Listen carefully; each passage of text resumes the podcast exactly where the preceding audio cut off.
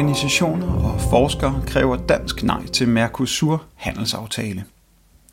Hvis EU's handelsaftale med Brasilien, Argentina, Paraguay og Uruguay bliver en realitet, vil det betyde mere produktion af klimaskadelig oksekød, soja og etanol. Varer, der rydder skov til fordel for landbrugsjord.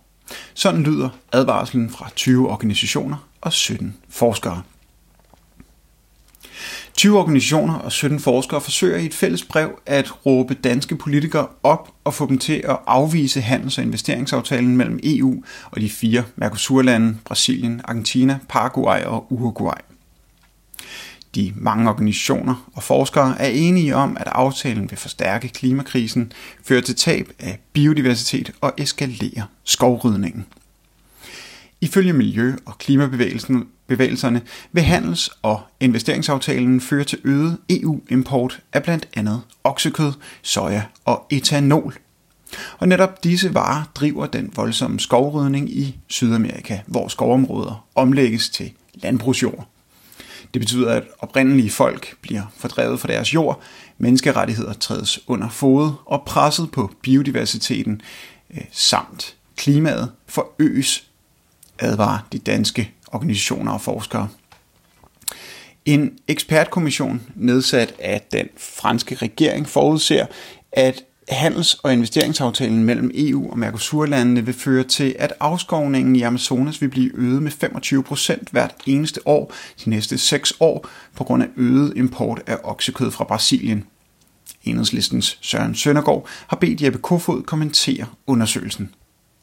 EU-kommissionen og Mercosur-landene indgik i juni sidste år en overordnet principaftale om en fælles handels- og investeringsaftale. Siden da har de to handelsblokke i hemmelighed forhandlet om selve indholdet af en endelig aftale. Forhandlingerne om aftalen sker, mens rydningen af Amazonas presser verdens største skovområder nærmere et muligt kollaps.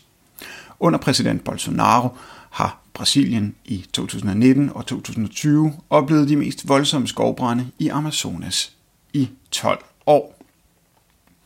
Ifølge udenrigsministeren forpligter aftalen EU og Mercosur-landene i forhold til Paris-aftalen, men det passer ikke, mener de mange danske miljøorganisationer. Det er dybt kritisk, at EU og Danmark vil indgå en handelsaftale med Brasilien på et tidspunkt, hvor de sætter rekorder i at fælde og brænde deres skove og signalerer, at de vil fortsætte denne kurs næste år. Det er oven i købet en handelsaftale, der vil skabe mere skovrydning og ikke giver mulighed for at sanktionere øh, dette, siger politisk koordinator hos Verdens Skove, Gry Bossen. Aftalen indeholder ganske vist et kapitel om bæredygtighed, hvor Paris-aftalen nævnes, men der er ingen muligheder for at sanktionere og skride ind, når de sydamerikanske lande, især Brasilien, fortsætter rydningen af Amazonas. Aftalen vil derfor ikke kun beskytte skovene, naturen og klimaet, men vil tværtimod forværre de kritiske ødelæggelser af økosystemer. Flere forskere har tilsluttet sig appellen. Udenrigsministeren tog i efteråret initiativ til, at Danmark skal have en værdibaseret udenrigspolitisk strategi, men det er meget vanskeligt at se, hvordan det flugter med den foreslåede handelsaftale.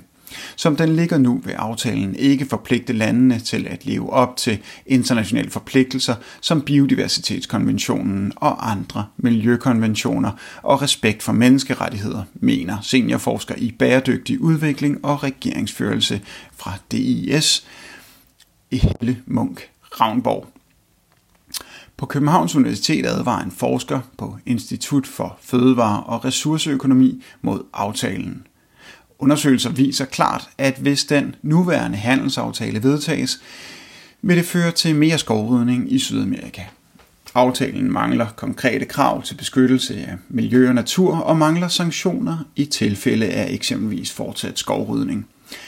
Man lader det være man lader det være op til industrien selv at komme med løsninger, i stedet for at stille tydelige og konkrete krav på højeste politiske niveau igennem aftalen.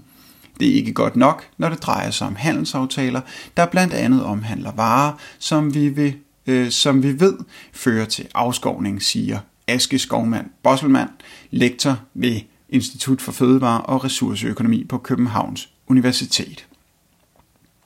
Sidste år kunne Greenpeace offentliggøre et læk fra den hidtil dybt hemmeligholdte forhandlingstekst. Lækket afslører, at handels- og investeringsaftalen mellem EU og Mercosur-landene skal have sit eget råd og egne komitéer, der skal kunne træffe bindende beslutninger uden om de nationale folkevalgte parlamenter. Med den nye handelsaftale i hånden får EU og Mercosur-landene sine egne organer, der løbende skal fortolke og ændre i reglerne, for eksempelvis om sprøjtegifte, advarer Greenpeace. Aftalen er nu færdigforhandlet og er i gang med at blive oversat for derefter at blive vedtaget i hvert enkelt EU-land. Forhandlingerne mellem EU og Mercosur-landene om den fælles handels- og investeringsaftale har været i gang i mere end 20 år. Den danske udenrigsminister har forhandlet på vegne af Danmark på et 20 år gammelt mandat. Mandatet blev indhentet i Folketingets Europaudvalg i 1999 og indeholder ifølge enhedslistens Søren Søndergaard ikke et eneste ord om klima, natur, biodiversitet eller beskyttelse af skovområder. Enhedslistens Søren Søndergaard har kaldt udenrigsminister Jeppe Kofod i samråd om aftalen og det mandat Folketingets Europaudvalg gav for 20 år siden. Også danske og europæiske landmænd advarer mod Mercosur-aftalen. I Brasilien har mere end 100 NGO'er skrevet under på et fælles opråb mod aftalen.